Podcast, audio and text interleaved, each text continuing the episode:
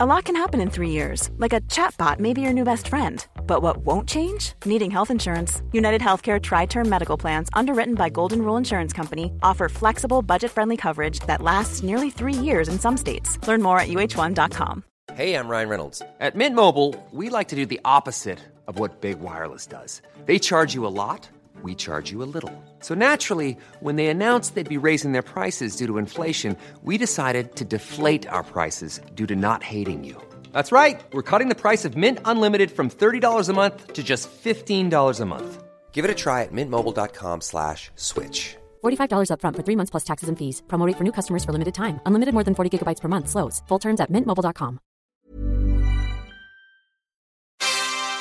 Hey, before we get the show started, I wanted to let you know we are giving away a bunch of brand new Black Magic gear. Yeah, cameras, switchers, DaVinci Resolve licenses, a bunch of awesome stuff. So stay tuned to learn how you can enter to win free gear from Blackmagic, and we're going to tell you all about it later on in this episode.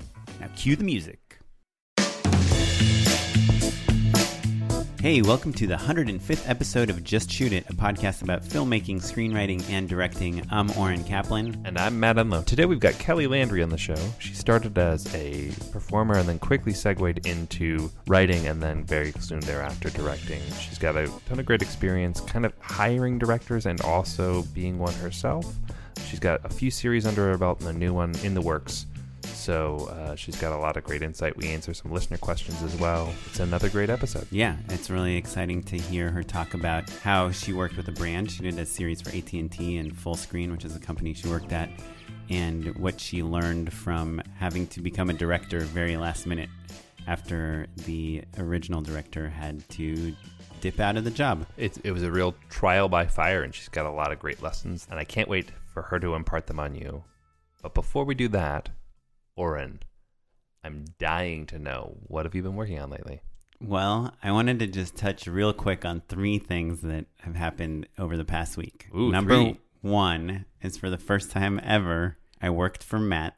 Oh, that's true. that's we should definitely be talking about that. So Oren did me a solid. Uh, I don't know if listeners have heard or not, but Oren bought a drone, I and did. uh, very quickly you're paying it off, right? yeah, I think it's You're probably in the red by now, or in the black, I mean. So uh, I needed somebody to come in and just kind of take the drone operating off of our DP's hands.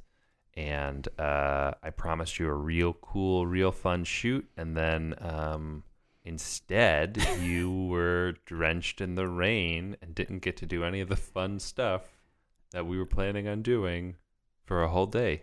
You were Yeah. just kind of in the mud. Well, let me tell you. So I've done a couple drone gigs. With drone gigs, the deal usually is like, hey, we want some drone shots of this golf thing or this car, establishing shot.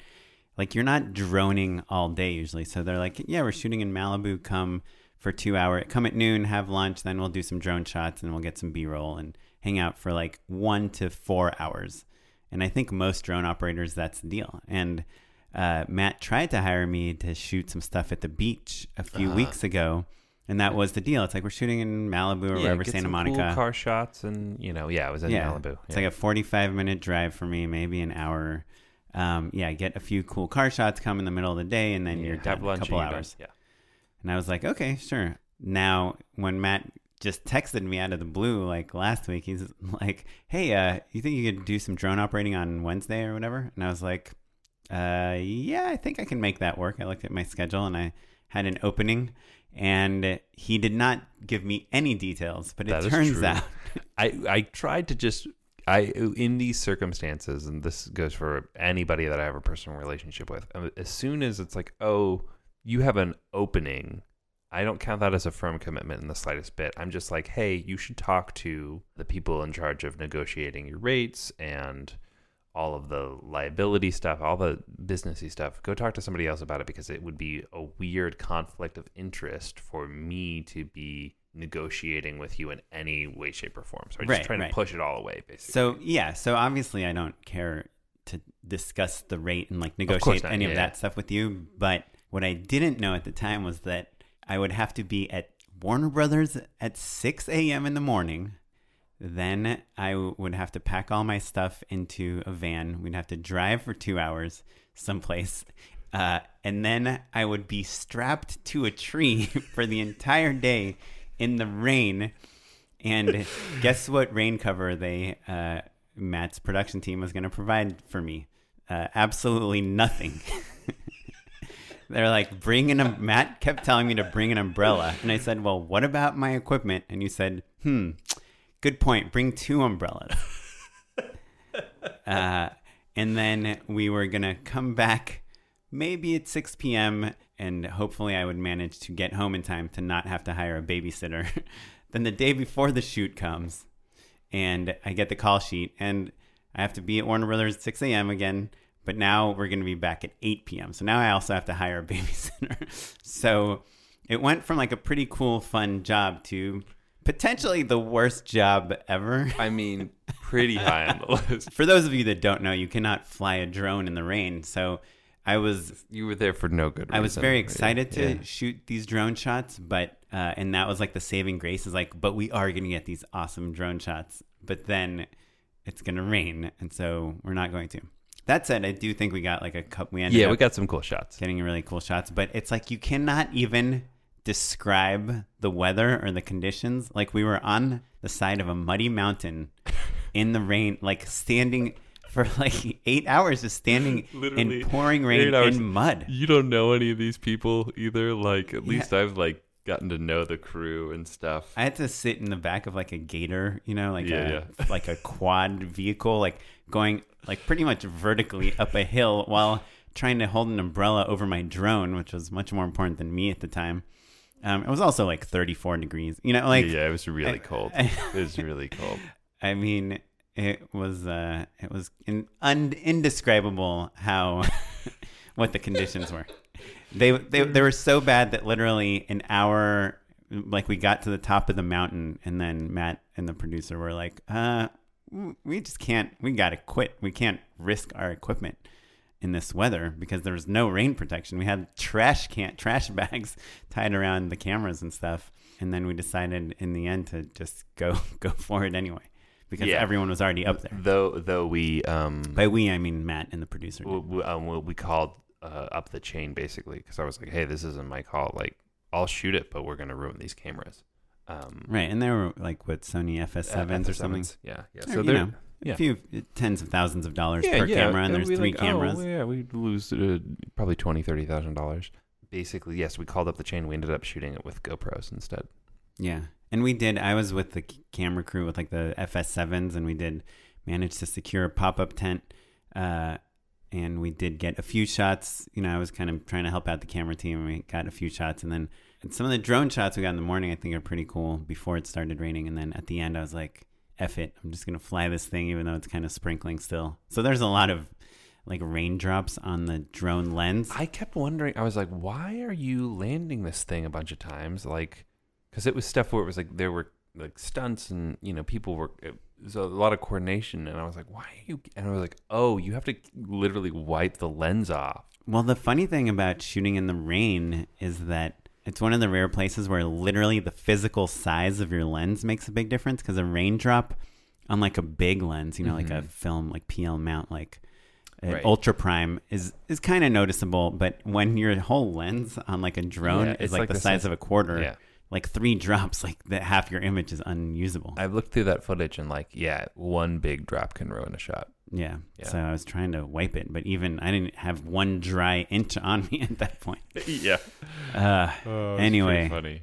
so funny. lesson learned is ask the details of the job before you accept it. To be fair though, if it hadn't rained, Yes, if it hadn't rained, it would It be been- awesome. it but the been pretty awesome. forecast was Okay. like a hundred and fifty percent chance of rain. I told you to bring an umbrella. yes. Oh man. Uh, Anyway, so that's the first crazy thing. Yeah. Um, second thing is I finally released my reel. Sure. I just put it on Vimeo. I was just done working on it. I kept getting notes. And by the way, Matt sent me notes that were I think you took all of them. dude, you, kept doing this thing. You did. You gave those really annoying notes. I, I sent it to three people. One of them being my wife, right? And they were all kind of giving me these vague notes, which are like, "It seems a little long," and "Get rid of the shots that aren't great." Yeah. And I was like, "Okay, well, this is my reel. I, didn't can put them in barely judge Yeah. this thing in the first place." And I just kept bugging Matt over and over. And finally, he's like, "Fine, here's a list with time code." And he sent me like twelve notes, and uh, yeah, and I did them all. Yeah. And and I think the reaction to the reel has been pretty positive It's so been far. good. I really am curious to see if it gets you some work Yeah. because uh, it's very good and it kind of has inspired me. I was like, oh yeah, there is like a very clear reason why these things exist, and it's just that you know it's hard to stand out, and you did. So I'm I'm really optimistic that it will serve you well. Yeah, I hope so. It's well, the weird thing is I wasn't really going to post it yet because I was not done with it yet. Even on my website, it was kind of like in a hidden place. But I mentioned it in uh, to a producer we were talking to, and he posted it on Facebook. And I think off that post, Matt Pollock, our guest, saw it because he knows that producer as well. And then he posted it on Facebook. You went Hollywood viral, Oren. And then I was like, oh man, I guess I should post it. Um, the takeaway from that whole experience is that I relied on no one. Obviously, I got notes from you and a couple other people, but I just had a bunch of footage at home and I was like, I'm going to edit something together. Yes, it's my reel and, and all that, but when you have a couple days off, like you can do something You can do it. without anyone else. I think it's also worth mentioning that I know it's a bit of a running joke that you're talking about working on your reel these last few episodes, but you did work a long time on it. You had some big revisions between drafts. Like Yeah, there sure. there was a lot of stuff you temped a lot of stuff in. Some of it worked, some of it didn't, and like it would have been easy to scrap the idea, right? Because it, it's a bit of a meta uh, concept of like it's a it's a video essay on the nature of directors' reels that also serves as your reel, which is a very clever idea, but that first draft wasn't as obviously wasn't as good as the final draft, and Well, yeah. like a person who uh, wasn't as disciplined in terms of revising it, or didn't send it to their peers, or didn't think about it as much, or just didn't take the time, probably would have scrapped it. I would have scrapped it probably. I mean, I guess my initial idea was like, I'm going to make a reel and explain why you shouldn't put any of this footage that I'm putting into the reel into a reel. Uh, and so it was like kind of a negative kind of concept. Mm-hmm. And I think the feedback I was getting is like, either you're like over, like you're downplaying everything, you're over explaining thing, or you're just being negative, or you're like making fun of your own work. And it's just weird a little yeah, bit. It's not landing. Like Yeah. my original thing was like really disparaging of like my feature film work. Yeah. And now, I mean, I still have a joke about like that it's a bad idea for me to mention that this movie is like a lifetime movie, but it's like a little cheekier than like Yeah. negative. yeah. Um, and I think that it took me actually doing it to do that to to figure that figure out. out. And the other thing is just because we have this podcast, I just happen to have a microphone connected to my computer at all times. So it was really easy for me. Like I would edit it and then there was a lot of voiceover in it. And then while I was editing it, I would just have a list of like 20 things I need to record. Mm-hmm. And I'd re-record them and put them in, and then I'd try it out, and I'd just keep keep iterating. I mean, we all know that iterating work is like a great way to make things better, but when you are kind of doing something by yourself, it's easy to keep iterating and tweaking. Yeah. Um, and then the third thing I wanted to talk about is I'm pitching on this cool commercial campaign right now, and my production company that I'm with wanted me to rehearse the pitch. So, uh, you know, we've obviously talked a lot, a lot about commercials, but right, you uh, there's a commercial. They're looking for a director. Uh, various companies submit their directors. They end up choosing usually around three directors right. and each one of those directors makes a treatment and then they have to present their treatment to the agency on a phone call on a conference call Right. the company i'm with wanted me to rehearse that presentation which was really interesting i went into their office i went into their conference room i called the conference call phone number from the actual conference call phone that we will use Mm-hmm. and they were all in somebody else's office playing the side of the agency. And they were like, hold on, you know, they just did all the real things. Like, sorry, we're waiting for everyone to gather, you know. Yeah, uh, and that's interesting because it would be easy to be like, okay, well, we'll skip past all of the stuff because inevitably it takes somebody's running a little bit late, and that small talk is part of the interview. Right. Yeah. And they ask me questions. They're like, oh, we see you put this picture here. Like, why did you choose that? Like, or this picture, there's an image in the treatment. They're like, this kind of looks period. Is that what you're planning on making this scene kind of feel like old style? And it was a picture that they had chosen to put in the treatment, you know? Uh, they were trying to kind of catch me off guard a little bit. We finished the call. They said, thanks so much or whatever. We hung up and I went into the room with them. So I Yeah. have like a whole document full of notes of things that they said I could do better on.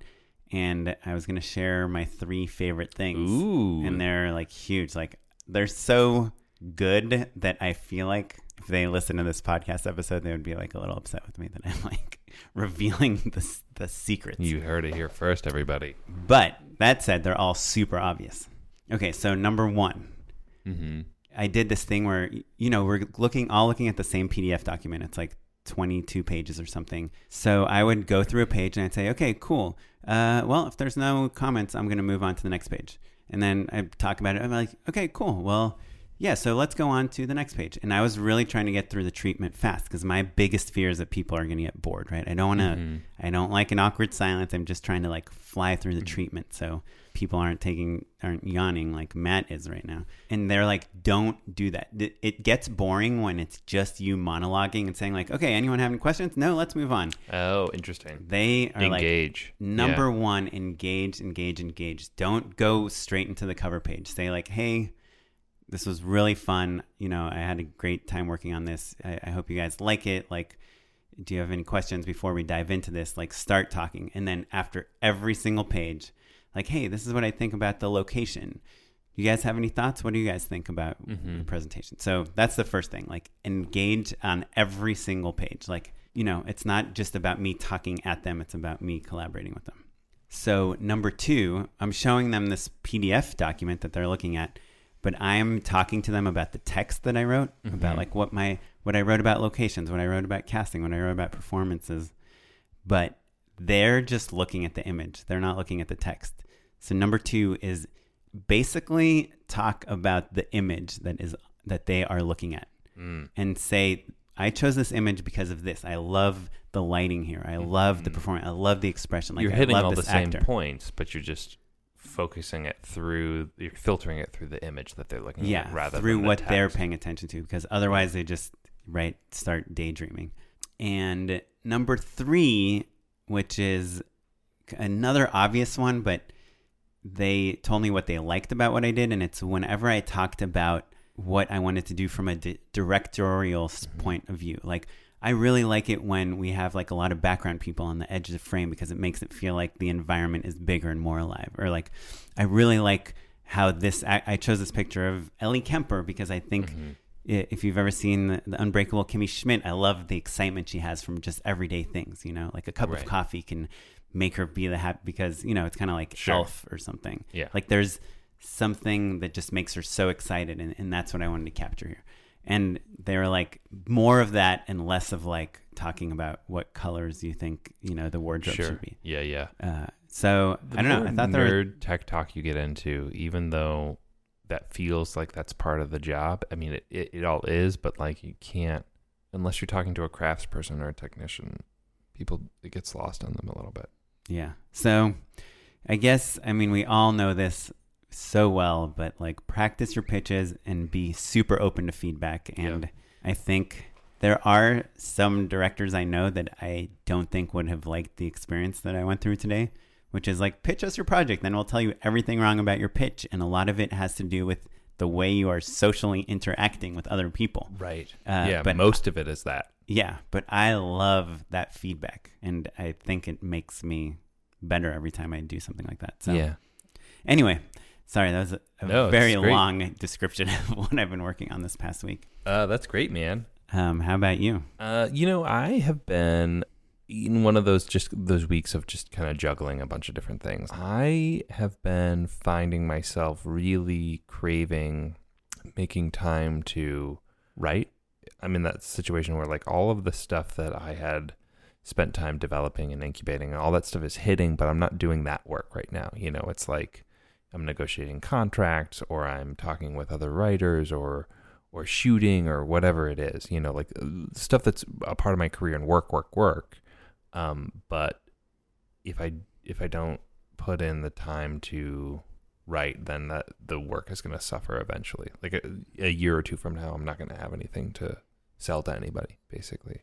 Right. And it's been this strange thing of just this nagging feeling of like wanting to get back to that stuff a little bit more. Um, that I haven't felt in a long time. I think because for whatever reason, the things that have piled up have all been more on the producer oriel side, the the true creative stuff that I am driven to do um, has fallen by the wayside a little bit. Okay, but in fairness, you are in the middle of like a 10 week show or something and you happen to have one week off. That's true. Yeah. So there's a lot of like catch up on that stuff as well. It's like cram as many meetings as you can in and all of that stuff. So, But you also have full time work next week. It's not That's like true. you're, it's That's not true. like this week's about finding new work. what I'm saying though is that once this job is over, more jobs are going to come through this year. Um, it's not like I'm worried about the immediate future. I'm saying that the jobs that are paying off now have been in the works for kind of a while, basically. And so if I don't continue to generate, then two years from now, like I have to plant the seeds early so that two years from now I can harvest those crops. So before we talk to Kelly Landry, we got a new iTunes review to read out loud. It's a really short one. You guys will love this. It's from Kebab Billionaire. He or she says, directing or video related, listen to these two. Great content every time. Kebab Billionaire, if you would like a Just Shoot It sticker, uh, shoot us an email and uh, we'll, um, with your address and stuff, and we'll send you one. Thanks so much for contributing to this show. It really helps us grow. When you get it, go ahead and post a picture of it, and we'll share that as well. It, we'll see if this sticker thing sticks. Let's uh, get into our chat with Kelly Landry. Hello, Kelly. Hi, thank you guys so much for having me. I'm pumped to be here. Yeah, no, we are super excited to have you on. I don't know how long Matt's known you, but I've known you for like, I feel like 10 years. I've Yeah, known you for time. like 10 weeks, probably. Probably, oh, yeah. oh, you it was, just did your project we recently? just Yeah, did a it- project it- recently. It, was my first gig of the year. Yeah. So you have like an interesting entry point into directing. You have been a performer for a really long time and a writer. Right. Did you write for Ray William Johnson back in the day? yeah, I wrote over a hundred episodes of Equals Three. And- oh, and you hosted Equals Three. and then I, I wrote uh, another show on his channel called Top Six, which I hosted. Okay. We did like 70 episodes of that, and then I was one of the writers on Booze Lightyear, his sketch show. Oh, okay. So yes, what happened to that guy? Uh, he's still there. He's still out there. I think he was going on tour doing stand up. I think he's trying to focus more on kind of traditional stuff a little more and stand up and maybe some of his own videos, but he's not doing anything under like the equals three umbrella. Okay. For the, our listeners that don't know, this guy was number one on YouTube for quite oh, a yeah. while And he has like 10 million subscribers. Yeah. in the BPP era before PewDiePie. Oh, I was like, what's BBB? Because Uh, yeah. PewDiePie is like 80 million subscribers. I mean, he's yeah, like, it's before gaming. And then gaming just beat out everybody. Right. Yeah. My experience with you as a director the first time, I mean, aside from obviously being creatively involved in a bunch of stuff, was like about a year ago, maybe, when you directed the Fullscreen show. Right. And you were, so part of your job was to find a director, right, for the right. show. Yeah. So I, I didn't start out as the director for the Fullscreen show. I was doing a series, a branded series with Fullscreen, and I was the showrunner, and I uh, was a co-writer on the series, and um, we hired a director, and events happened, and the director ended up quitting a day and a half before we started shooting. Oh. Yes. Oh, I Wait, can I just, there's a learning experience from this. Can I rewind just a little bit? Uh huh. Because they, so Kelly had called me too to be like one of the people that they considered. Yeah, we we I wanted to hire Oren. if I had hired Oren, I would never have gotten to direct. Unless I would have quit Sure. the day before the shoot. Maybe you would have. Um, no, but I, what's interesting about this is it's like it's a mistake I've made a few times, which is, and it's just like a learning lesson. Is like the first call I had, Kelly told me about the project. She sent me like a treatment that had like a visual treatment, and the first call I had was with her and the pro- like some produ- other producers yeah, creative directors from Fullscreen. and it was the story was really similar to this show that I had done when I was at Disney like a long time ago. And so I was like, guys, this story's like been done before. Let's do that. Like I was trying to pitch a totally Pitch different story. A different show. Yeah, yeah. It, I mean, the same show, just like a different uh, element, like a different dev- plot device. And then I didn't realize Kelly told me only after the call that that the show is based on a book that was written by someone that was on the call. Mm-hmm. Um, and it's like just the lesson is I did that when I, I did should the, have. I probably should have told you that as well. That's my bad. Well, I'm the idiot that was just like, like it- it's kind of call like meeting 101 is like don't Don't say, Say so anything negative about the is- material. Is cliche. Right. Well, I also think it's like know at what point they're at with material because this has gotten like cleared by a client and stuff Right. like that. Mm-hmm. So it's harder to go back and change. So I think people like, and it's also because our team we haven't, hi- myself included, had not hired a bunch of directors before. I'd Mm-hmm. hired a director uh, the previous year as a showrunner on a project. But this was only the second time that I was interviewing directors, and the second time that my team was interviewing scripted directors. So at that point, it's kind of like when you hear someone that's like just super enthusiastic, it's like, this is great. You kind of want to be like told, oh, this is great. Okay, you think it's great too? Great. we'll do this great thing. Yeah, and just and for the record, the only reason I like wasn't that into it is because I'd done something really Mm-hmm. similar. It was like very specific to me, but it's just something that I think is like a good learning lesson for everyone that's ever listening. If you're ever pitching, Yeah. trying to get a job against a different director, just don't rip on the material. I did that with the Lifetime movie I did too. I came in and I was like, this script is like horrible to the producers, and then it turned out one of the producers had written it. Probably wrote it. Yeah. But also, it's like maybe that was a good thing because if you really didn't connect with the material as it was and we weren't going to change it, then it would have been miserable for you. Maybe it wasn't a project that you wanted that was best for you to do. or maybe they're aware of the problems, right? Like maybe they know, like, oh, this is a an intermediate draft, and like we know we need to change things, and they mm-hmm. want like someone who can bring a critical eye to make it better, basically. But they kind of have to set the table for that a little bit as well. You and know, well, like it was a tough call too because we were all on a conference call in different locations. right. So it was really awkward because we're all trying to like talk but cutting each other off. And so I couldn't tell what anybody in the room was thinking because I wasn't with them. So I couldn't kind of like help shape it at all. Mm-hmm. It was just, it was not, he was, Oren was not set up to do well on that call. I feel like in my defense, like I think you're right. That was in your defense. No, I think you're right. I didn't really connect with the material that much. I, I don't know. I mean, I'm curious to know what you guys think because you've now been pitching on other people's material. You, Mm-hmm. I know Matt, you've done it a bazillion times, but like when you are pitching on, like sometimes we just want a job, you know, Right. Or Yeah. we're like the budget's good, or it's for Netflix, or it's like got a star attached. Like Yeah, you can be legitimately excited about something that doesn't literally have to do with the material. You could be like, "Oh, this is a big career step for me." That's not a good thing to say in the room. You know, No. like this is my first TV show isn't Right. isn't like an exciting thing for them to hear. Right. this is, I mean, you know, do you know Victory? She worked for Awestruck. Oh, Um, I I, did. I just met Victor. I just went and shadowed on set Oh, cool. at Awestruck. I shadowed Jared Seltzer, and he was awesome. Yeah, well, Victory is someone I've known forever. She worked at Disney with me, and she's like this She's a- producer. yeah, she was the producer on this project. Oh, cool. Yeah. Well, so she would always say this thing. It's like so Hollywood. I almost like don't want to say it on the podcast because it's like embarrassing to say, but it's kind of true. Which is, she would always say like, "Dude, you gotta like kind of fake it until you make Yeah, it." Yeah, definitely. Well, I yeah, I remember I had no business interviewing for this feature directing job. This was even before I had directed co-directed Guilty Party. I was like The full not screen show. Yeah, the Fullscreen show. Yeah. Oh, I can say I can say the name Guilty Party. Right, right. Um, Which it used Yeah, to be it's called out. something. It's If out. you're credited for it. Wasn't yeah, it I'm called credited Notes? for it. Yeah.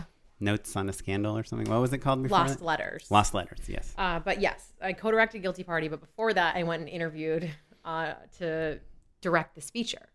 And I went in and like I did way above and beyond. I did like a deck with like how I would shoot it, and I like used all the terms that I knew about directing. And I went in like a really funky outfit, um, Like on with purpose? yes, with like a really artsy looking outfit because I thought that maybe you're kinda I playing could a part a little bit. and yeah. it worked to an extent. It- Yeah. I got made it to the final round where the lead actress that had done a bunch of stuff, she was the one that was like, "Oh, I love her. It makes me nervous. She's done nothing."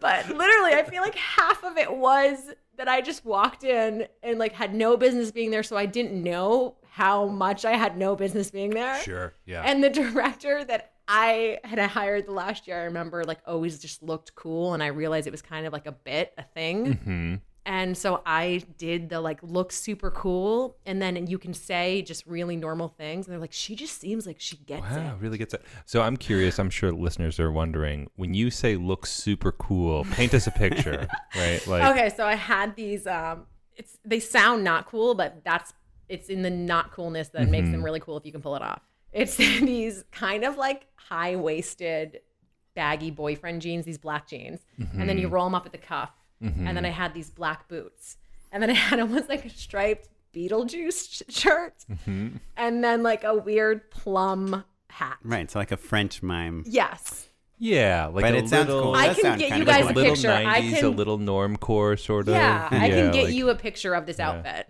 and you can Great. Put it on our you website. can put it on your website. Oh, cool. if anyone out there wants to know how you look cool in directing interviews. Well, you know what? Like, I get so frustrated when I'm pitching against European directors because their accent, Mm-hmm. they can say, like, and then uh, I thought maybe, hold on, I need to go to the restroom. And then people are like, oh my God. He- He's like, What they amazing. gonna Like, they say say? nothing. So cool, and- right, guys? Yeah. Oh my god, this They're is like, incredible. yeah." This is great. Um, I feel that way about music video directors. Like that, Yeah. it's like, oh, those guys look real cool. They've got like, you know, sweatpants The custom and Converse. stuff. You know, Yeah. like they wear sweatpants out. Like that's cool. Creative recreation that. sneakers. Yeah. If a director walked in in those, I'm like, they Yeah, can yeah. do visual stuff. Yeah, exactly. Whereas, like, as a comedy director, you look like I always say this: you look like you're in line at UCB, right? Yeah. Like you're like, ah, it's like jeans and like some version of New Balance or Converse, Right. and like maybe glasses, some scruff, and a hoodie and a plaid shirt. Basically, is what every listener of ours looks like. yeah, Yeah. Right. Sorry, guys. Um, We've been to the live show. I saw. so so Kelly, you you kind of started as like a writer performer, right? Yeah. I started, I went to NYU for acting. Great. So I, I did the Tisch. Tisch. program, Stella Adler Studio, and I was like, I'm going to be a very serious actress. Like, I wasn't even into comedy. I was going to, I was like Yeah, yeah, doing sure. Shakespeare. I did like Angels in America. Mm-hmm. You know? Shakespeare has written some amazing comedies. Just Right. That's true. record. That's true. Yes. Are they that funny though, you Right. guys? Um, And then I moved out here and got into writing stand up because I was like, you know, I realized like audition, waiting around in Mm-hmm. auditions for like Entourage to say like, "Hey Vince, they'll see you now," and Yeah, like yeah. secretary, you know. Yeah. I, it was 600 girls. Literally, I'd be in those auditions with one line in 600 girls, and I was like, "This is stupid." So I started doing stand up, and then I kind of fell into the digital space. My Mm-hmm. first kind of, uh, you know, directing gig was I was a. It started out I was a vampire in Fred Figglehorn's "My Babysitter's a Vampire" music video. and Fred Figglehorn, as in like Fred, like Fred, the YouTube. The Nickelodeon. So Yeah. so Mm-hmm. uh, P, uh, that would be uh, before Ray William Johnson. right, it was basically. Lucas he was, Cruikshank. Yeah, No, he was but the number one. Ray- Once upon a time. Ray, I think, was Mm-hmm. they were around the same time. Ray was big then too. Sure, sure, but Fred was. There was a period of time where Fred was the He number he like- one. the number one The spot on breakout YouTube. star. Yeah. yeah, um, and had this Nickelodeon. It was when I was his vampire. So this video got 19 million views like immediately. So I also, just to paint a picture, because maybe not everybody remembers internet history super well. Like this is a like a teenager who has like sped up his voice, mm-hmm. spent it And- at 30%. sped up, th- so he's like, "Hi, I'm Fred," Yeah. and then would kind of like run around screaming, and then do like a sketch basically, where he was kind of like a, Right. it was well, kind of like not Pee Wee Hermany, but like like a, it was for kids. Yeah, but it was funny because it was for kids, but he got away with doing some like really dirty or weird Yeah. stuff. Yeah, He'd yeah. pretend he was like a five year old, but like his dad was like cheating on his mom and left, Right. and then they left him alone, and like crazy Yeah, shit yeah. would happen. Um, yeah, so I was a vampire's video, it got 19 million views, and I was like, I should do a spin off series. And by the way, 19 million views Then. then is like the most 100 video million views ever. now. Yeah. that you were in G- Gangnam Style, basically. Right. This was like Yeah. in 2010. yeah, yeah. Yeah. Yeah. And so I then was like, I have to do a spin off because everyone was like, Who's the vampire? Who's the vampire? I was like, This is my moment. Mm-hmm. So I did a video about how I was the vampire in Fred's video and I got a bad rap. With Lucas's permission or no? No, I just did it. Yeah, yeah. Uh, and I was like, He'll be cool. Yeah, like, yeah. And so, and I posted it, and it was like, I'm I'm not a vampire, but everything in the video was like showing that I was a vampire. So Right. kids You'd, freaked like out. walk by mirrors. and Yeah, the- the exactly. reflection. Um, and I got uh, like a million views. And so I started doing more. And so then the collective, who was mm-hmm. Fred's, you know, agency at the time, they called me up and this guy, George over there, he's a buddy of mine. And they were like, Oh, hey, we see that you're doing your own videos, which are really funny. Do you want to come write and shoot sketches for Fred on set of his new movie, Night of the Living Fred, to use to promote his stuff? Because they call me and they're like, "Oh, your videos like you know how to use Final Cut and you have cameras and lights and mm. stuff, right?" And I was like, like 23. I was like, I I shot it on a yes. flip cam. Remember Yeah, flip sure. cams? I shot this on a flip cam. oh, Man, I forgot about flip cams. Yeah. Their claim to fame was that they had a USB port, so you could Yeah. plug it directly into your computer. Yeah. for They had the plug. iMovie, Yeah. yes, and use iMovie. And so they were like, "You have Final Cut and lights and a camera, and know how to." And I was like, "Yeah, uh-huh." And so I like immediately called my dad. I was like, "I need to borrow like a thousand dollars," and I went and like asked friends how to teach me, you know, Final Cut. Went to set and was shooting sketches with him on his movie with like John Cena and Ariel Winter.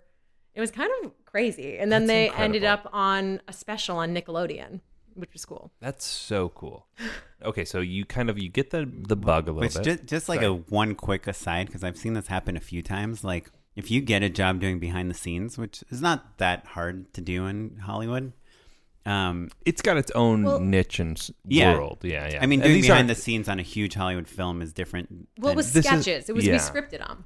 So it was like I would script a sketch, have to get it approved, and then grab the actors like in between stuff. yeah, Right, but but it's like a place where it's it's a little easier to get into, and you can really. I've seen a few people like launch a career off of behind the scenes films. Like, do you know Wendy McComb? yeah. She used to do all our behind the scenes stuff at Disney, and her videos were so weird and bonkers. They were better than our main videos, Yeah. like the behind the scenes videos. And it's like any opportunity you get to kind of tell a funny story or be crazy Yeah. or weird, Right. like it, it's like Because you have so much more freedom. these aren't these aren't behind the scenes videos. These are literally sketches that you just have to shoot in between Yes. production time. They but were- are you but are you setting them on a on a s- like behind the scenes of a movie? Yeah, like the one with John Cena was like John Cena's shooting a movie uh, with Fred, and he's and so I would go up to him, and he was like trying to talk. It was like him caught in a private moment, trying to talk like Fred, and so it was him like trying to do that, and then Fred came up. So it was a, it wasn't interviewing them as people at all. It was like I wasn't there. I was just sh- shooting. I was holding the camera, you know, directing all this stuff, and so yeah, it was they were on the set of their movie, but the sketches were sketches. They weren't acknowledging the camera or anything Right, like that. right. Yeah. Whereas like I did a similar thing. The Key and Peele stuff I did was like Mike and Vandaveon, these extra characters that would had reviewed the show previously. They would basically it was as though they were PAs on set as we were shooting Key and Peele. So like one of them would be behind the camera, like Mike or Van Davia would be behind the camera, and then either Key or Peele would be in front of the camera. So one would be improvising as a different character, and then one would be playing themselves, basically. So it Oh, was like cool. a, a similar sort of thing of like, oh, it's like it's promoting the show or Right. the movie or something like that, but uh, still separate. Right. It's like promotional sketches Right. that stood alone. Right. Right. Yeah. Yeah. Yeah, I mean, I guess the takeaway is that even a behind the scenes job you can turn into something awesome and Right. Well, my Funny. takeaway was just say yes. Like go where the energy. If they think that you can do it, you can do it. Mm-hmm. That's the thing. Like if they were tricked into thinking that I knew how to do all that stuff, I was like, I should probably be able to do all that stuff. Right. then.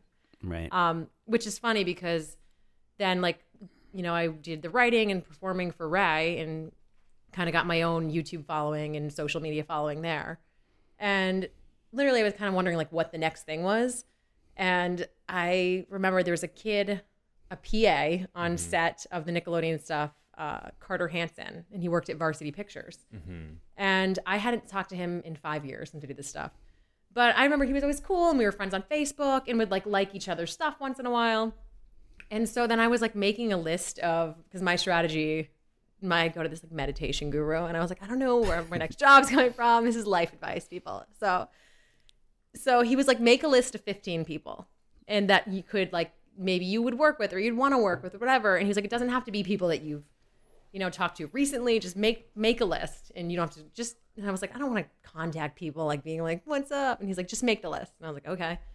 I made the list, and I was like, oh, Carter, and I wrote Carter's name. I, I'll show you the emails. Hadn't talked to Carter in five years. The next morning, he emailed me and was like, "Hey, I'm doing this thing at Fullscreen with uh, Grace Helbig, and we're looking for a showrunner." And I was like, "Okay." And so that's how I got into Fullscreen, show running a project, and then kind of, you know, got into directing through that. Okay, so you get so let's kind of fast forward back to the to guilty party. So your director quits the day before the shoot. Like how long from the director quitting to Yeah. you deciding you're going to direct it? I had kind of talked over things and weighed options with a few people.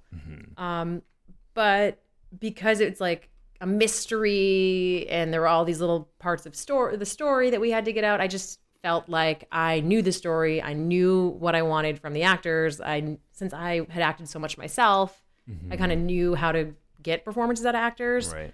Um, and I was like, I'm just gonna do it. Screw it. it was kind of an involved project that would be very difficult to get someone up to speed on in one day. Yeah. Sure. Yeah. and yeah. and I also feel like it was a it was a type of project that I probably I would never have gotten the okay To, to direct. to direct Uh-huh. starting Sure. out. Sure. it's It like was a good budget, right? it was a good budget. Yeah, it was a Like That's a so seven awesome. figure. Are you li- are you not allowed to say? it? Like a, a real budget, though we can say. um, no. Like, it was a know, real. It was a real. I mean, the thing is, budgets on these because you're paying influencers, Mm-hmm. like to be kind of brand ambassadors for a whole year. It's not the budget's not reflective of what goes into production. Uh, because the talent for them is such like a crazy fee for all these posts and all the yeah, stuff. above the line versus below the line. yeah kind of so it was part. like i think for it was like a about a two million dollar budget but we used probably like a million of that for production But yeah, like so that's kind of a for lot real. for Listeners at home are like, wait, what? yeah, Yeah, so yeah. i went from directing Fred Figglehorn videos With the flip cam. with the flip cam uh, no i directed a live show for them before this so they knew that i could like lead people and had the skills and stuff like that Yeah, and you're building uh, the arsenal of skills that you need to be able to take this on and nail it right well in different ways, basically. Yeah, well, about- and as a showrunner for two years at that point, I'd been a showrunner. I had worked with directors, helped directors make sure they're getting the beats, you know, make sure all the technical stuff, and then had sat in the edit bay for like 100 hours per project. So Yeah. it's kind of like I knew exactly what I should be getting. right. Oh yeah. wait, before I really want to get into you directing, but mm-hmm. before that, I think something that would be helpful or useful for our listeners is like, how did you choose that director, and like what, like what are things that, obviously, I came on the call, my very first call, and said like I wanted to change the material.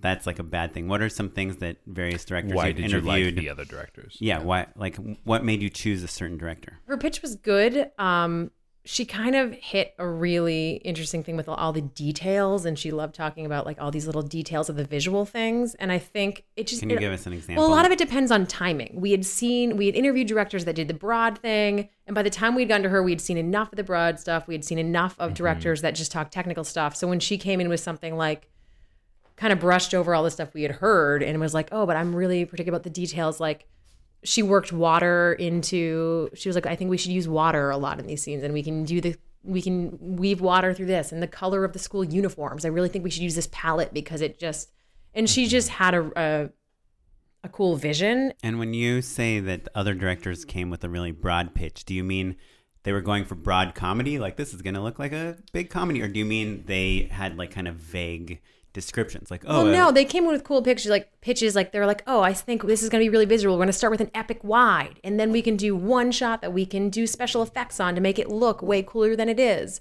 But she tied her visual stuff into character development and was like, I really like the details of this room, and I'm, I was thinking that this girl would have this, and so she kind of tied visual details into story in a way that worked.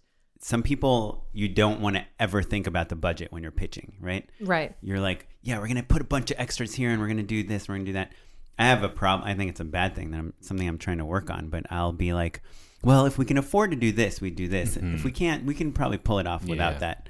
Like I'll be, I even just on this pitch I just did, I was like, I would love to get two different houses for this, but you know, we can make it work in one house as well. So you know what I would say sitting in a bunch of those meetings? I would say we had always asked that if we were thinking about it. If some director was like, oh my God, we want to do this crazy thing. And some producer was like, well, how would you, uh, how would you modify that for a lower budget? Uh-huh, and so I would say don't give them that unless I mean at least in the rooms I was in because they'll ask. Right. Yeah. But there is something where You're aware at least. yeah, you don't want to pitch and then people will be like, "Oh, that person has great ideas, but they're talking about a different type of project than what we're making." You know? Right. And it's built. I guess if like if we had sent the budget, like, hey, this is around the Mm-hmm. ballpark, and people came in with insane ideas, we'd be like, we don't. They obviously don't know what they're doing. Yeah, sometimes I'll just ask like Yeah. I don't want real numbers, but I want to know like what am I working with? What's what what should I be building in in for this pitch basically? Yeah. Well, and the other thing I realized in this process is everywhere's different. Like I think digital's kind of the wild west. It's not a traditional environment. So in some instances, like this director or any director that came in might have been set up to fail a little bit in that we had been pitching this idea through to a client. And mm-hmm. in that you have to have visuals and you have to have different things. So it's like by the time a director comes in, everyone, the creative team, the VPs, everyone involved has such a vision for this show that it's not really truly a director's vision. Yeah, totally. Yeah, sometimes it, it sometimes it's a little more TV style where it's really like, you know, the showrunner is really kind of setting that tone and sometimes it's a little more film style where the director gets to come in and own it. Um Right. and it and you don't know if especially if it's your first job with a company, you don't know what style it's going to be. Well, you know? yeah. Well, we block shot. We shot it like an indie feature. Sure, So it was kind of so it is confusing because it's like oh, it, it feels like an indie feature. Yeah, it feels like- like an indie film. Like the director should Right. be running it, but Right. it really was more like the showrunner and the you know execs there, Yeah. The in-house design teams had Sure. done a lot. Yeah, yeah. And, and had been with the project for so long too. Yeah, it had taken like four months to pitch it through. I um I, we were talking before off mic about how there have been instances where I've been up for jobs where it's like it feels like the best thing I can say in the broadest terms is like, hey, I'm dependable. I know how to do this. Mm-hmm. Like I've done this many times before. I am the safe bet, and how uh, I'm up against you know People, that are like, "We're gonna do this amazing thing," and, and this it's like, is Yeah. okay, well, if you've only made a short that did great at an awesome festival, but like you don't really know how to block shoot an entire series of TV. Right. Um, I know who the practical choice is, but I also know that that's not a sexy pitch. Right. Well, when the director quit on our thing and I was like, I'm going to direct, I was also had the awareness that I didn't necessarily have the abilities to show run and direct this thing Yeah. by myself with no prior, you know, this type of budget directing experience. So I, we called up the guy that came into interview Yeah. that like n- knew exactly what he's doing, seemed chill, seemed cool. Oh, so your co-director was someone that was considered for the job ahead of time. hmm And it, he was he was friends with the line producer too. So when the director, you know, me and the line producer had kind of talked, and he was like, "What about?" It was Ben, Ben Plummer. He approached this in the smart way because he's done a bunch of TV and he Right. knew he's done digital, and so he really knew what it did take. And I think our team had like a s- like a kind of. I don't know. They were looking for some cool, sexy vibe, Yeah, and it wasn't want, like- realistic. Yeah, like they wanted it elevated, Mm-hmm. Yeah. but he was like, "Well, this is what we can, we can do." To me, it's not even the budget. You just look at the schedule. Like, hey, we have to shoot. yeah, you just all don't, this you don't want to be the voice days. of reality. It's like, all right, well, you're shooting 12 pages a day, so it's going to be basic coverage, guys. Like, Yeah. that's it. Like, yeah, we're shooting a ton with influencers that Yeah. don't have a ton of acting experience, so you don't know how they're gonna be. But that's the thing. I think it's like you live in like I learned a lot through that experience. I think the whole team. But the thing is, is I really pushed for this director too, so I kind of had to be like, go and apologize to people and be like, I'm, I messed up. Here's the plan. We're gonna remember that guy who just seemed like he had everything under control. We're gonna get him, Sure. and he's gonna make sure that this is going well. And I'm gonna do story and And so, what was fine. his? So then you go, go, go to this guy Ben, and you're like, "Hey, we didn't choose you to direct this, and we're still not gonna let you direct it by yourself, but we would like to have you come co-direct it, Uh huh. and it shoots tomorrow." Yeah, and he was like, I just I was booked for, and he literally had had a, ca- a project canceled two days before. Oh, wow. So that was the only reason he was available. Sure. for- He's like, you know. well, I've got to make rent. and he was just a cool guy. Yeah. Like he's just a chill, cool guy. Yeah. Like I would co-direct with him again. did you guys, uh, credits wise, did you trade episodes or did you just co direct? We just co-direct. How did you guys approach co-directing? What does that mean for your relationship with Ben? Well, it was interesting because I had a lot of thoughts on beats in story and he had a lot of thoughts on how we're setting up the shots and when to use like okay we don't have time for it we're just doing coverage and when we have time to get a fancy shot or we need mm-hmm. a cool transition shot or stuff like that and that was experience that i didn't necessarily have i'm sure you know i could ask people and figure it out but it was so great to just have him sort of know and Sure. And it, it, that's kind of the stuff that you learn along the way. You learn it in edit when you're like, oh boy, I wish I had this or that, or oh, we don't need this. Mm-hmm. Yeah. You know, And you would have gotten there eventually. Uh, yeah, I would have gotten there, but he saved us a lot of time by just knowing. And and he had the confidence to be like, "No, we don't need this." And I would be like, "I I believe you." Yeah. Uh, And when in my mind, if I was just me, I would have been like, "Maybe we do. I don't know. Let's do them. We should get it just in case." and like wasting time, and we did not have that luxury. Did you have time to go over the entire script with him, like kind of beat by beat, or figure Not out what really. to focus on? We didn't have time to do a shot list together. Really, we just did like a quick, you know, wine meaning like whatever, like like chicken scratch on the script page. Um, we didn't have a lot of time. No, we just would powwow before each day.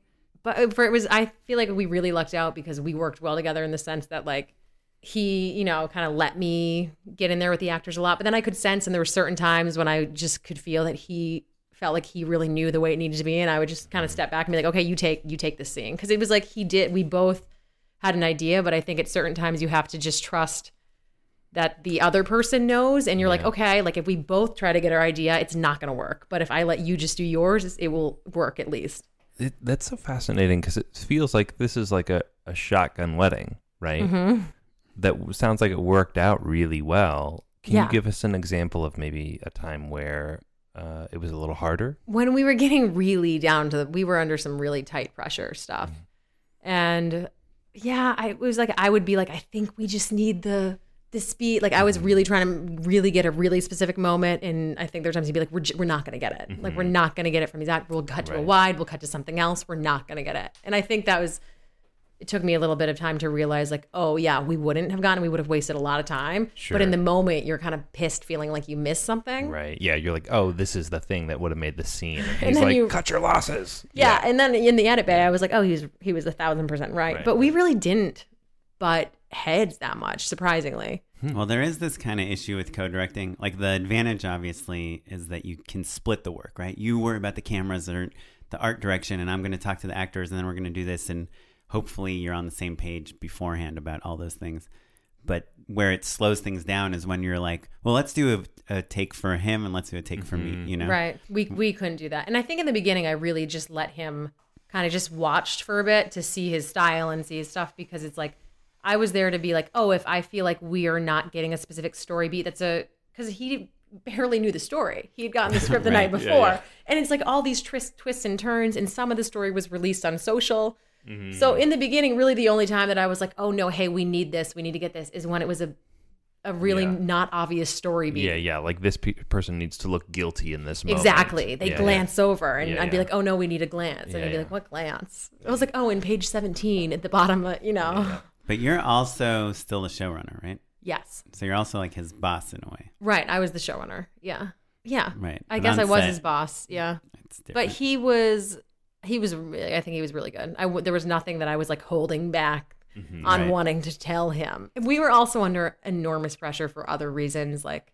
We they tried to flip the show, crew walked off. Like it was a crazy mess. Yeah. A We don't need- a flip is rough. Well, Yeah. so- Yeah. we'll leave it at that. So if you had to do it all over again, I'm, I mean, obviously, maybe the you would have more lead time for the shoot. But other than that, what are some things that you learned from that shoot that you would want to do differently, or that you're doing you're going to do differently on your next shoot? Um, a lot of it was with the writing, I think. Um, I'm writing this series now and I realized, oh gosh, don't I wrote so many scenes for the last show that are like four people standing around talking. Or like there's six characters in a scene for no reason. And with him I was like, oh, coverage, why would I you realize from a director's standpoint, like that's the worst. Why would you why are they doing nothing and why are six of them here? Like, Right. What's happening? That's just bad writing anyways, I think, but when it's like a really shortened episode and like teen drama and you need to get everybody in certain episodes. Right. There's also there's a difference between like writing a scene and it's mostly about two people and then literally being on set and looking at three actors who have nothing to do in a scene. Right. And it's your problem. Okay, so kind of a big lesson is the writing less characters per scene. Yeah, less character training, and always ask for two cameras if they give me the option. Sure. Did you only have one camera? We had one camera, and I was trying to cut. And originally, we were like, no, with two cameras, it's going to be sometimes it ends up taking more time because you're worried about two crews and you're not getting the right stuff, and you're kind of splitting your resources. Um, but we ended up having to call in another one for um, big extra scenes and just getting like inserts, and then we had a jib for stuff and needed a second camera. Um, but yeah, I would just say always take a second camera. Yeah. To me, the only time that you don't get a second camera is if you can't afford it, you know, because you're doing like a super bare bones project, or if every shot, if or if most shots include the characters looking into camera. Mm-hmm. Um, Mm-hmm. But other than that, just always like try to have a second camera. Yeah. Like it always just goes faster. Yeah. Sometimes early on, I'll say, like, hey, when we talk about two cameras, I really mean like a camera and a half, which is another way of saying, like, I'm not going to use that second camera all the time. Right. And like, the thing where it bums me out the most is when you're in like cross coverage, like, those cameras are always dueling to get basically both eyes on both actors. That's impossible. Like, you always end up in someone else's shot. So I'll shoot stacked all the time. And then a producer will be like, "We've got two cameras. Why are you shooting one side at a time?" Um, You're like, well, lighting yeah, instead of yeah, and all that. well, So very good reasons. Trust me, I'm doing it for By reasons. stacked, do you mean like a wide, a wider over and a closer? Correct. Yeah, yeah, single? yeah. When I say stacked, I mean yeah, exactly like a a wide and a tight, basically simultaneously. And then your sound guy hates you. Basically, is what Mhm. happens then. Right. because there's no place for the Sorry, guys. Anyway, a So- camera and a half. So basically, as long as a producer isn't going to be like barking at you, Right. You can like you get to have your cake and eat it too. Basically. right. Well, if you're ever the showrunner and director, always get two cameras. There you go. I wasted that. I'm not showrunning this next series. oh, and interesting. So, and that's weird too. I'm gonna have a boss on this. oh, fascinating. So, You're gonna have a a, boss. a bo- I'm not showrunning this new series. oh, so tell us about the new series. How did you? So obviously, it's the same company that, hi, that Yeah. you did the last show. So they Mhm. were they were clearly happy with you. Yeah. Well, and they, I, we can say it because Guilty Party. It's AT and T Hello Lab in Fullscreen. If anyone wanted to look it up, it's out there. Um, but yeah, so it's AT and T in Fullscreen again, and I was developing uh, a few. I was going to develop a few shows with Fullscreen to pitch to AT and T to be their new comedy series, and they chose one. So then I'm Congratulations. Thank you, thank you. And I wasn't sure I was, you know, gonna be able to direct, but they, you know, greenlit me to direct. And So were you pitching yourself as a director, or did they say, "Hey, do you want to direct this one again?" no, I told them I was like, I want to direct. I want to do Cool. this. And 'Cause- why do you want to direct? Well, comedy is my thing. Comedy's what what I started and what I know, um, what I've always done. So it was it felt weird for me to be like, I'm going to direct this drama. But then when I did that and realized I really loved it, I was like, oh, but now I know comedy. Like I feel like I have more authority in comedy Sure. than in drama. It's so a I was like, homecoming a little bit. yeah, like- I'm like, oh, I know what this should be. And I think in drama, a lot of times you need a more cinematic shot or really cool mm-hmm. ideas. And that's where I was like, I didn't, I never studied film. I don't know all that stuff. I don't know a lot of the technical stuff. But with comedy, like, I feel like I know mm-hmm. how to do that, yeah. you know? Yeah, definitely. Let me ask then, in, from a showrunning perspective, so that they they have a different showrunner. Did you Mm-hmm. want to do that as well, or you had to choose between the two? Um, yeah, I had to choose. Yeah. Um, but also I think I love directing. I'm writing as well, so it was like they're Sure. like you can't direct, write, and showrun this. Let's be honest. And I was like, why not? but no, but I did didn't. last time. I wanted to bring. You know, you need more people involved in the story, and I wanted to be able to focus on directing and writing. It was just someone I've worked with before, so it's this girl Megan, um, who I've worked with a lot, even back in the Equals Three day with Ray. Got it. And yeah. so, yeah. And it's funny, Kaja Martin is a writer on this, and she was with Equals Three with Ray too. Oh, so we cool. kind of slowly, Ah, that's great. yeah, working with people. And then um, I hired another writer, Akilah Green, who is I met in the CBS Diversity Showcase. So it's all friends. Work and hire your friends, right? Yeah. I mean, that's the the goal. That's the plan, right? So Yeah. it paid off to be friends with you, apparently. Well, Kaja hired me first on Oh. Equals Three, and then Akilah got me a part on Chelsea Handler. So it's Oh, kind of that's like we're all just helping and just keep helping each other out. Are you gonna like shot list this one? Like what what Are you oh gonna do yeah, differently? I'll probably call you and be like, Oren, will you look at my shot list?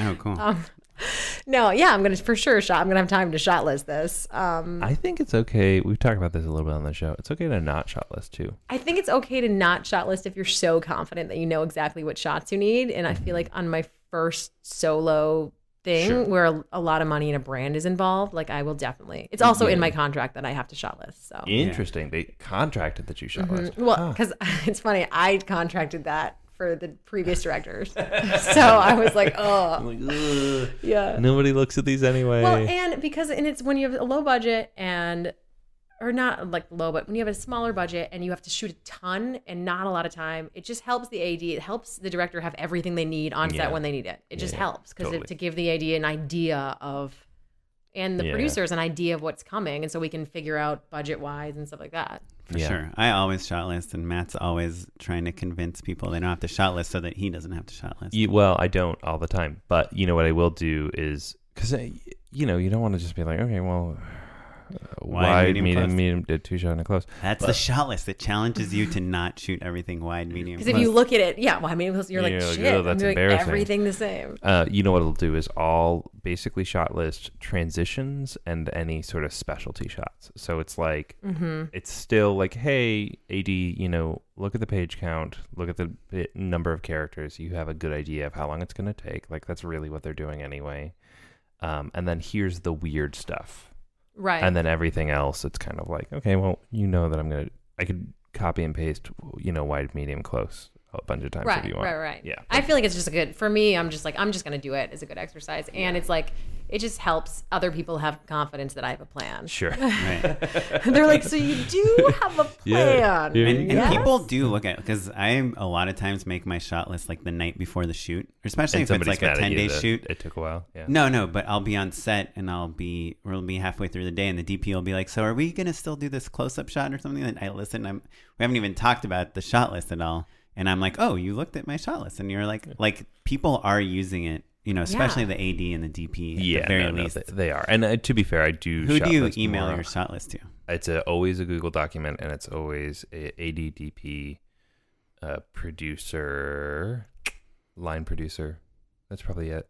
Oh, I do those people plus the production designer, wardrobe person, Oh, makeup PD, artist. yeah. Oh, that's smart. Yeah. because they I want them to know because I'll I'll in my shot list I'll do like you know wide medium close and I will I am have been guilty of like copying and pasting it to every scene but then I'll write like you know we see this person against this background or something like they Mm-hmm. pick up this prop or Mm-hmm. Yeah, I, I think that that speaks to the idea of like, oh, the specialty things. Like, Right. hey, you know, so you know these are the colors that are going to be present in this frame, or th- this is the moment where they're going to be, they need to look their best, or things like that. They're communicating with your crew is always going to be important.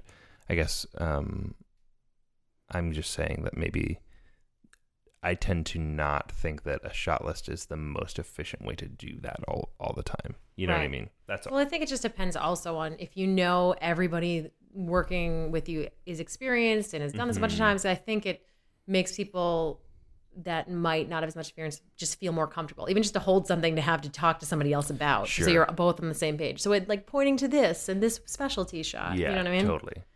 Yeah, I like to. I mean, part of what the shot list shows me too. We've talked about this before. Is like, oh shoot, this scene doesn't have any interesting shots. Like I'm not telling mm-hmm. any stories with the camera. Right. I'm just covering it. So I try to find at least one interesting shot per scene. You know. Yeah. And, and if I realize, if I know that it's like just to have a nice shot, I'll put it at the end. and I'll put like time permitting. Right. Yeah, a Well- bonus extra credit. Well, it helps too with like I found with in knowing oh inserts oh we need this insert or establishing because sometimes you just if you're running crazy you forget inserts and establishing stuff you're just you know I made that mistake uh, Yeah. with Oh, I was just a showrunner in my first project I did I was like nobody and I didn't know to look for this but I'm sitting in the edit bay and I'm like nobody enters or exits a scene nobody ever leaves and we never have any establishing shots Yeah. we just Right. started on the people all the time That's like probably one of the, my most common notes on a script is, hey, maybe we'll see them pull up to the building between these 2 mm-hmm. scenes. You mm-hmm. know, because a lot of writer, especially like TV writers, they'll be like, they're talking in the kitchen, they're talking at work, they're talking Right. here. You don't see any. And I was, you know, so guilty of that in writing some of the scripts. It's directing and has really made me think about how I write. Yeah, because it's writers think it's all about the dialogue, you know, and it's Yeah, just Not- put the first joke as they're walking into school together. Right. Well, and I've learned you can save anything with the right transition shot, the right sure. the right insert. It's like, oh, you didn't get any line where the actor did the right thing. We're gonna in, there- look at we're gonna cut to the spoon. Yeah, right. You know, like A little trick we've talked It's about true. before Yeah, is transition, spoon shot, done. Yeah. if you're running really behind, just like have your camera operator at the end of someone's close up, just like, hey, Mike, can you tilt down to you know Mm-hmm. Megan's hand or whatever? Megan, can you do that thing? And just just try to pick those things up, even if you're like the 80s, like we gotta go to lunch like ten Right. minutes ago. you're like, fine, sound and stop. Like just yeah. let, yeah. Yeah. it's so easy to forget those, like Well, you said. the trick I learned is you once you just this is maybe not good, but once you roll if you're like tight out for lunch, you just don't cut. Oh, you yeah, just yeah. keep. It's Yeah, probably yeah. not a trick, but I thought it was quite the trick. There's also every once in a while an AD will be like, "Don't cut," yeah. be- for that reason. I think once you, I think there is like a technical rule of like once you're rolling. Yeah, once you're rolling, you don't Well, no there's more interrupts there's the a bigger tape. grace it's like there's a Yeah. it's, you get to go past the grace period Right, exactly. but if once you cut you cannot That's roll it. again you're done Yeah, yeah. Right. And for those of you, I'm sure most of our listeners know, but at least in California, the law is that after six hours after you people get to set, you have to feed them.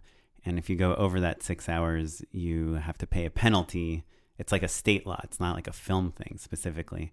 Um, and so I think we're allowed to go 15 minutes into past that six hours, and we call that period, those 15 minutes grace. yeah Yeah. And there's this idea that you ask the crew if they're okay with going into grace, but the crew always says yes, but they're what, like what are they gonna say not Yeah. happy about it. So it's like it's a weird thing. Yeah, it always sucks. I try to just um not call grace basically. Like I'm I'm I've gotten over the idea of like, oh, I'm so close to finishing the scene. Just call cut, go to lunch and then just pick Yeah. up that shot. Mm, yeah the know? only time you do it is like when you're like just moving to a different You're location so close, like yeah. you're you're have a company move after lunch Right, right, That's exactly. the only time when you're you were like oh I'm- God, That's I'm when it's worth it. Yeah. I Right, yeah. really like finishing a scene before lunch because I'll eat lunch real quick and then I'll go with the DP and the AD during lunch, which I know is like maybe not fair. your DP and ADs must hate you Yeah.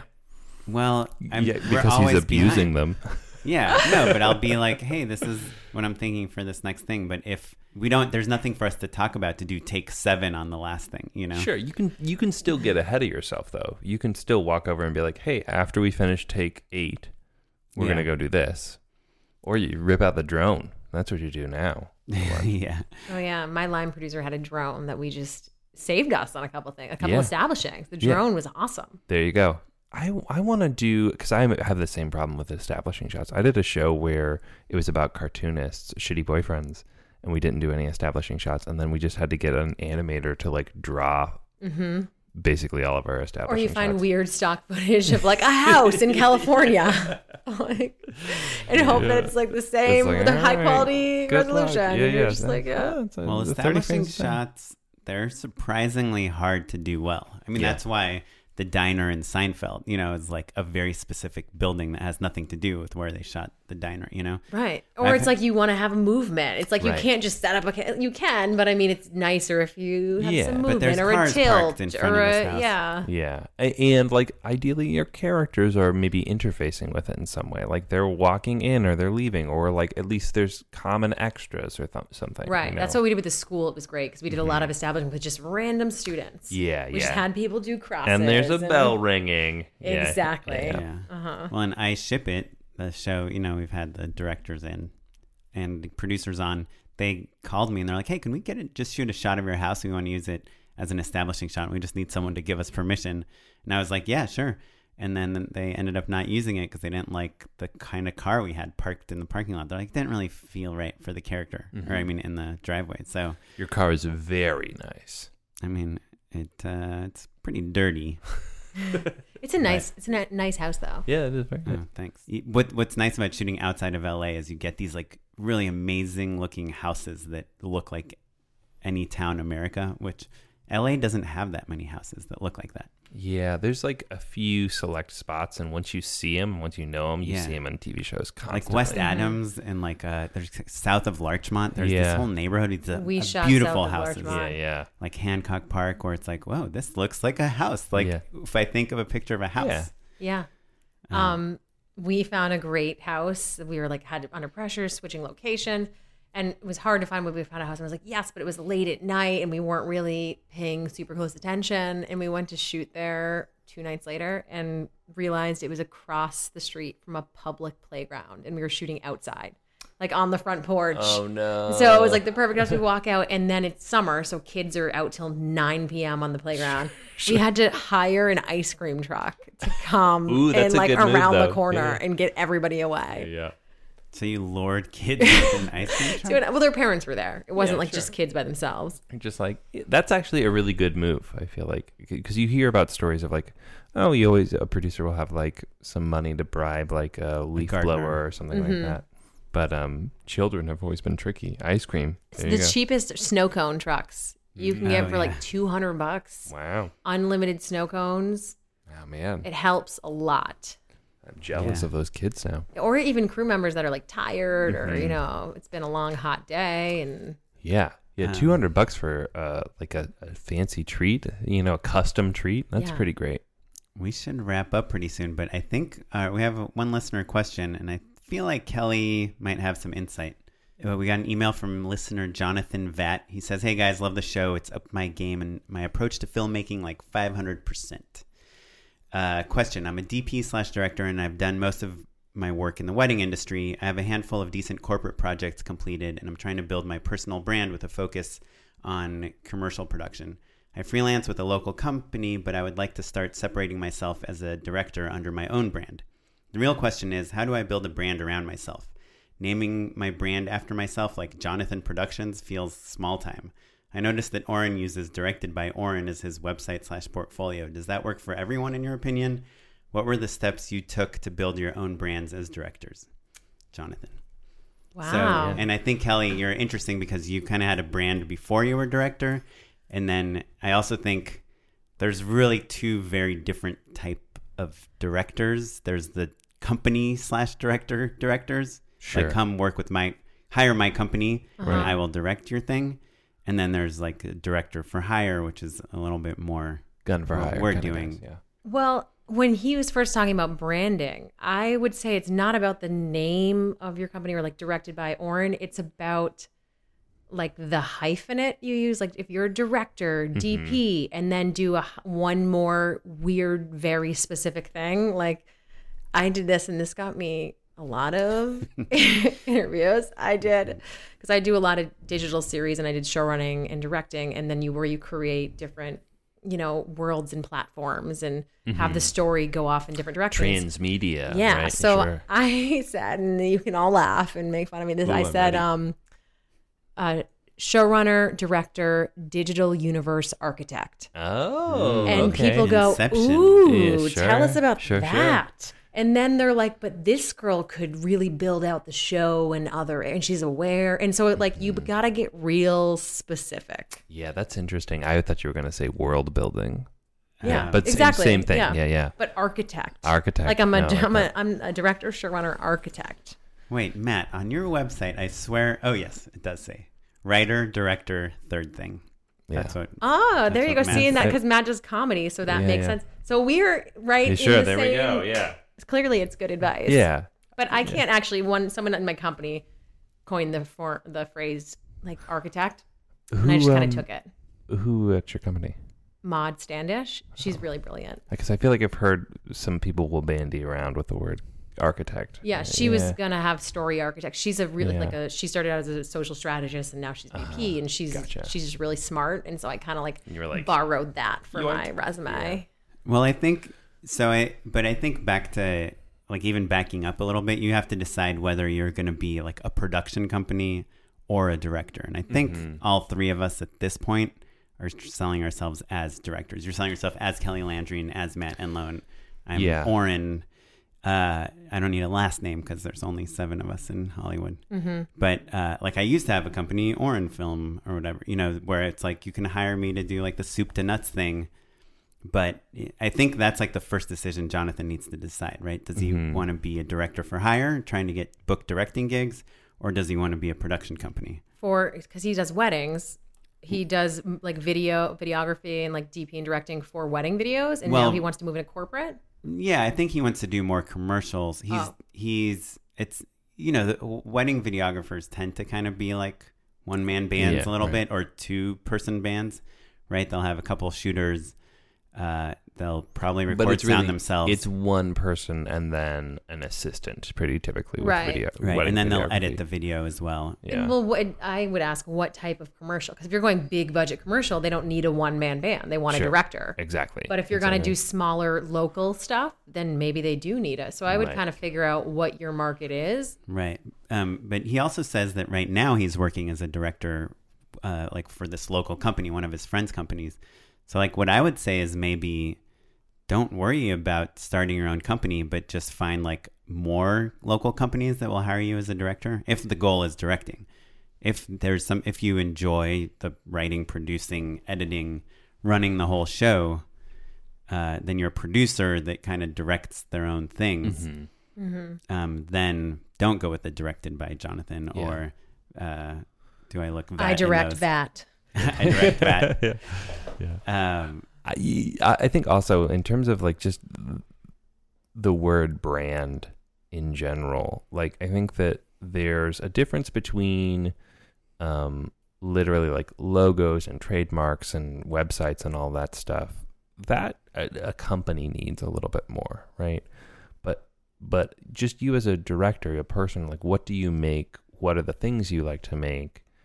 There there's the question of like how you're presenting yourself Right. right. Like that's when oftentimes when we say brand, we kind of use them interchangeably. So it's not like directed by Oren. It's like there's a logo at the end of every one of your spots, but you do pick Oren what spots you put on the front page of your website, you or know? your reel. or your reel. Don't yeah. include material on a reel just because you think it looks cool if it's not in line with what you want to be doing next. exactly, exactly. So right. if you're unless it's VFX, then include it. Yeah. We've had a giant ongoing debate about this. Because then it means people give you money, like, well, or never mind. or you know how to shoot VFX. yeah, yeah. Wait, are you KellyLandryLive.com? Is that Uh, you? yeah, there's actually no directing on there right now. Oh, interesting. But I do have a directing reel. Um, I actually, you know, I just got the blurb and the reel. I applied to the NBC Female Forward Directing Program. Oh, I've been cool. trying to get into some of these Yeah, yeah. programs.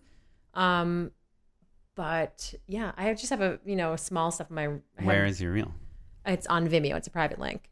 Oh, Because okay. also I um because I co-directed with Ben, there's some of Mm-hmm. that stuff on there, but I don't ever want to pass that off as like just by You don't wanna- myself. yeah. Can I just tell you, I, I, that's something I used to be really worried about, and I don't think you need to worry about it. Like, Yeah. I would not if because I did stuff with Blake. I've co-directed with Ken. I've worked with other people a lot, and I, I would never care if they said, "Hey, I directed this thing." Right. You know, like no, I'm not worried that he would care, but also like my directing reel, I don't. ma- I'm for sure gonna redo my reel as soon as I get this comedy under Mm-hmm. there. But I'm not looking to go in and try to direct teen drama. Just not Mm-hmm. what I want. So I'm gonna use it to get into programs that I want to do, but I don't want to put it out into the world as like this is what I direct. Right. right. Okay, that makes sense. Let me ask: When you were looking at directors, did you look at their reels, or did you just look at Yeah. samples? I looked what? at their reels. Oh, and this was a good piece of advice. Never, I would never like tell a director to say like bad things about what they've done or like downplay or anything that they've done. But like, if there is something that you included on your reel for a specific reason, Mm-hmm. I would say that because a lot of times there was a few things I was like, do they think this is like looks really great? And they'd be Mm-hmm. like, oh, this is an example of like I really got a great whatever. This Right. explain that. this person's an influencer, and Yeah. like I really am I- proud of this moment. I wanted to include them. I wanted to. This was an example of how I got it. Yeah, an influencer to be a great actor moment. Um, because the other thing is, a lot of people don't have great imaginations in the production in the executive side, and so it'd be really hard. Even if I knew someone was doing great stuff now, if they had stuff on their reel that wasn't like the project we were trying to do or wasn't impressive, you once someone sees that, you can't make them Mm-hmm. unsee it. They'll be like, I don't know, but that thing they did wasn't that great, and it, they must have thought it was great because it's on the reel. so, right. so It's just like, well, don't just put it on the closest reel. thing. If you only have one thing that's awesome, just do that one thing and don't do the other thing that's like kind of okay. Yeah, Yeah. that goes for actors too. Like I've seen acting reels where it's like four great scenes and one kind of mediocre scene. And I, I'm like, no, we can't hire this person Yeah. because look at this one scene. Yeah. you know? It's way better. Even if I used to get when I was just acting, if I didn't have a great reel, I, I, that's why I got into stand up because people be like, no, no, she's a stand up comedian, and I didn't even need a reel. So it's like Yeah, you don't a reel is important, but it's not as important Right. as you if you're like are really good at selling yourself and you have one really good thing, Right. it can probably work. Because people are looking for reasons to not hire you. Right. They're looking, but yeah. And it's easier. Yeah, it's much easier. You, you always have to be sold up. Whoever you're meeting with is going to have to sell you up to someone. Right. And that person wasn't in the room to meet you, so they didn't hear all the cool things. Mm-hmm. And they're probably not really listening when the people that are pitching you are saying all the things. So they really just have the real. Yeah.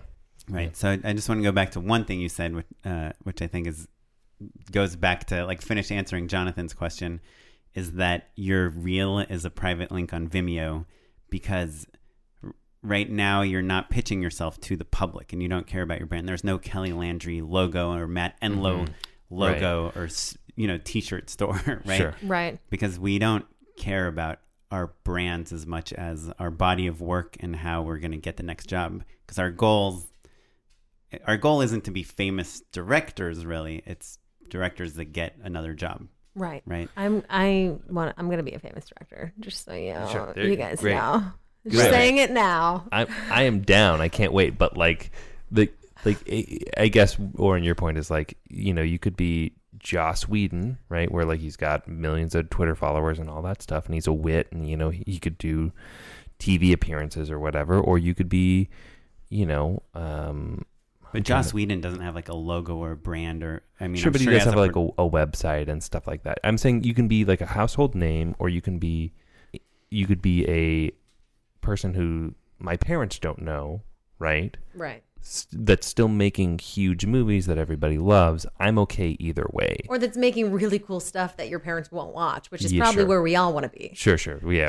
well, like, you know what I mean? Like, I don't know. perhaps are fated to always be. right yeah yeah yeah yeah but i Right. mean but also it's like if you are yeah I- and right now where my reel's at i don't think that anyone in the public that was just looking for a general director would be like oh this girl. This is the one out of all the other reels. So i have to i'm pitching myself for specific projects Right. that i have information about and i'll tailor to that project. Right. but until i and until i have enough work to be like this is me as a comedy director mm-hmm.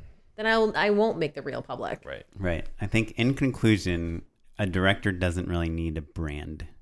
They need it's nice to have a voice in a genre they work in and, and that's sh- visible in their body of work but a production company could use a brand and it, and I think Jonathan you just have to decide which one of those two things you want to be I w- sorry, uh, just to be clear though, there is a way in which a director presents themselves. Right, with like Right. a website is good. Right, right. To have a, I think a directors when we were looking up directors, if they didn't have a website or an IMDb page, it was, it the Right. website didn't have to have a public, we didn't have to have a bunch of stuff, but we had to know that like they had a place to send people. right but Yeah. if but would you prefer that website be the director's name or be like you No, know no, but we're semantics. Michelangelo's production company Right, but Right. What, what I'm saying though is that your personal brand, the way that you present yourself, and the things that you decide to show the world, is different than um, a production company's brand. However, they do still both tell a story about what you do and who you are. Basically, is what I'm saying. Right. But So- but I mean I guess this question comes out of like what should I name myself? Right. No, don't you don't need to name yourself Yeah. jonathanvat.com. Yeah. Right. Thanks for uh, thanks for writing us. If you want a sticker, buddy, reply to that email and we'll send you a sticker for all this. Reply to what Or email? we'll I'll, I'll email you if you want a sticker. We'll we'll mail you one. Is what I'm saying. Okay. Oh yeah. If you ask us a question, we'll send you a sticker. Yeah. A just shoot it sticker, which is the thing. Like if you're wearing that on your shirt when you walk into a director interview, that's like a sign. He- It's that's so a must dorky. hire. It's that's a must hire. Yeah, definitely. You can What put it is on your this? phone case. Really? I just bought a bunch of stickers. We've been recording with uh, Kelly for way too long. So let's move into our Unpaid endorsements. Well, I have three. Shall I start? Oren, take it away. Okay, three quick unpaid endorsements. Number one, did you know that you could say, "Hey Siri, call Matt Enlow on speakerphone," Oh no! and it works?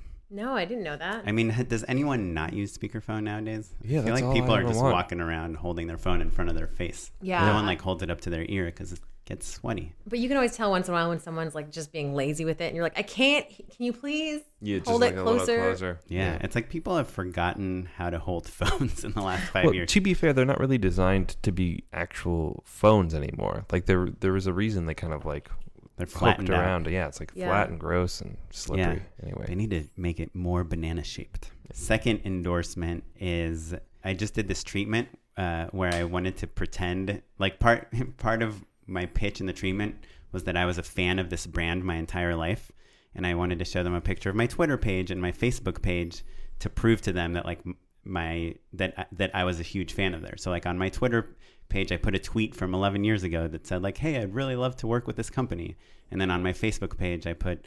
Uh, voted most likely to get married at w- one of the branches of this company.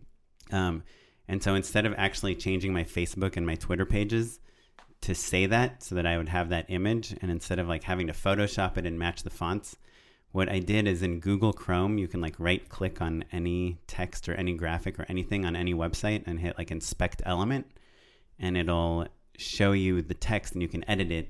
So you can make like a fake Twitter page or fake Facebook page uh, that says exactly what you want to do. Right. So I could go to Oh. Kelly's page and say like she's dating so and so or whatever Yeah. just by right clicking and inspecting the elements and then um, what I like doing is like doing that and then taking a photograph of my monitor like from a cool angle so there's like shallow depth of field and stuff uh, to prove that it's real. So that's my second trick, which I'm really excited about. That's uh, crazy. My third endorsement, which is um, the guys from Making Movies is Hard, invited Matt and me to this uh, indie filmmaker community on Facebook. And I was really resistant at first because I'm like a member of way too many things that I'm not very active in. But I don't know, it's been kind of fun. So check out indie filmmaker community. Filmmaker is one word, I guess. I guess, yeah, we all knew that. yeah. Okay. um, it's on Facebook, and uh, I we have our a lot of our own social channels, but since Matt and I uh, Yeah. are the more the merrier. have not really been on top of everything, and this is a place where I don't have to do any work, but I just like comment on things sometimes.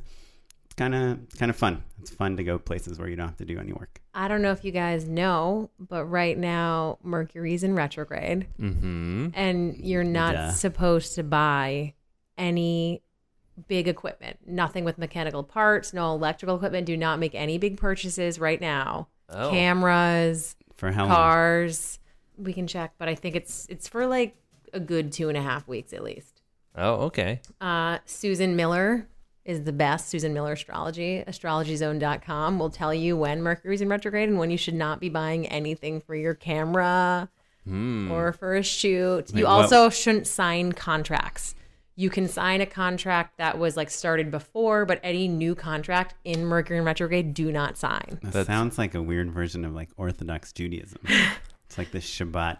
Like I don't roll on this. Sabbath. Yeah. Good news is all my contracts are taking about 45 years. so Okay, well fine. you're fine. You're also Mercury in retrograde is a time when you're supposed to go like revisit old projects. So if you guys have a project that you've been like kind of letting go or thinking about for a while, now is a great time to revisit that project. That's Cool. great too. May I ask a noob question? Uh-huh. What happens if I do buy a big piece of equipment? Um, usually you have mechanical errors, problems with it forever. I actually didn't realize it at the time, but I bought a car in Mercury in retrograde, a Volvo, uh, Oh. who's supposed to last forever.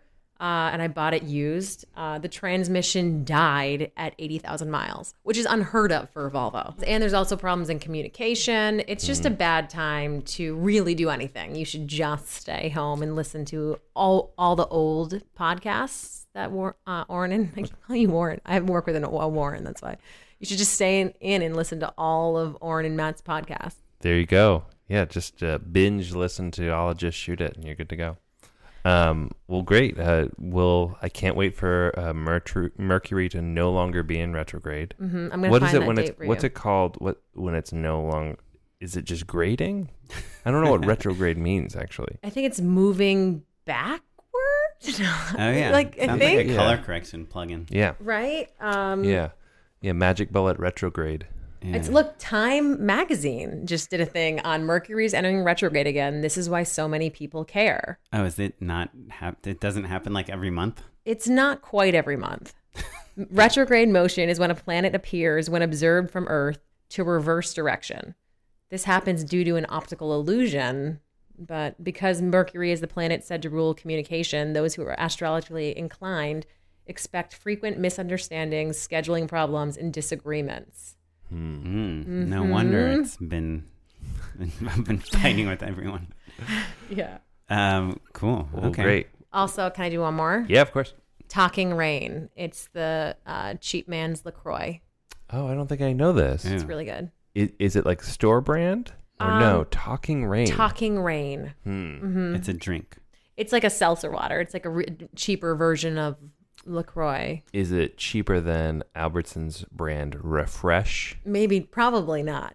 Because that is my shit. But I drink about a half a case of it a day. There you go. barely an exaggeration. Well, my uh, my endorsement is I've talked a lot about like playlists and writing to different pla playlists on this show before, but um, I don't know that I've said like creating a custom playlist for whatever project you're writing on is really nice because it kind of like helps you get back into the emotional state of whatever you were working on. It kind of just helps you dig those grooves a little bit, and especially Mhm. when you're early on and you kind of need to figure things out. It helps you kind of um, be like both procrastinating in a fun way and also kind of like um, maybe tinkering in a subconscious way. But then, uh, after you're done with that project, revisiting the playlist like months or years later is a real delight, and it takes you back to that moment, just like when you were first writing it. And so.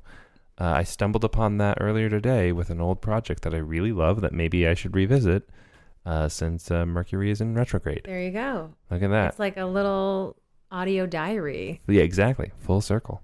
That's Wow. cool. Yeah. Yeah. I prefer using scents. So like I'll be like this.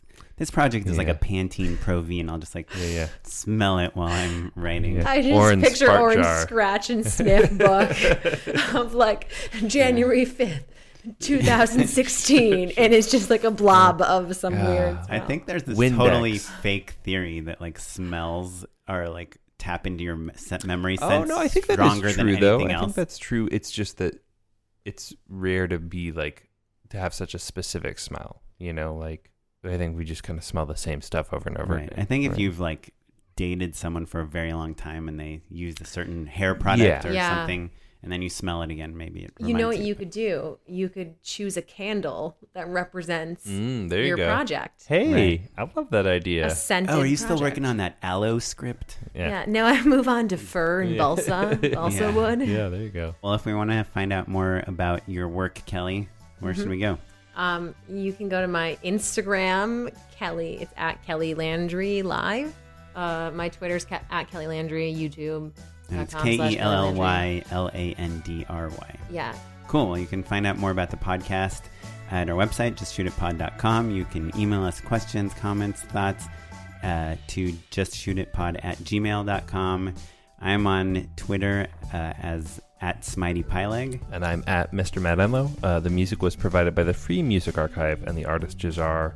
This episode was edited by Jay McCullough. Our webmaster is Ewan Williams, and I think that's all she wrote. Thanks, everyone. Bye.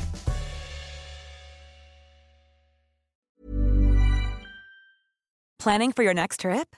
Elevate your travel style with Quince. Quince has all the jet setting essentials you'll want for your next getaway, like European linen, premium luggage options, buttery soft Italian leather bags, and so much more. And is all priced at 50 to 80% less than similar brands. Plus, Quince only works with factories that use safe and ethical manufacturing practices. Pack your bags with high-quality essentials you'll be wearing for vacations to come with Quince. Go to quince.com slash pack for free shipping and 365-day returns.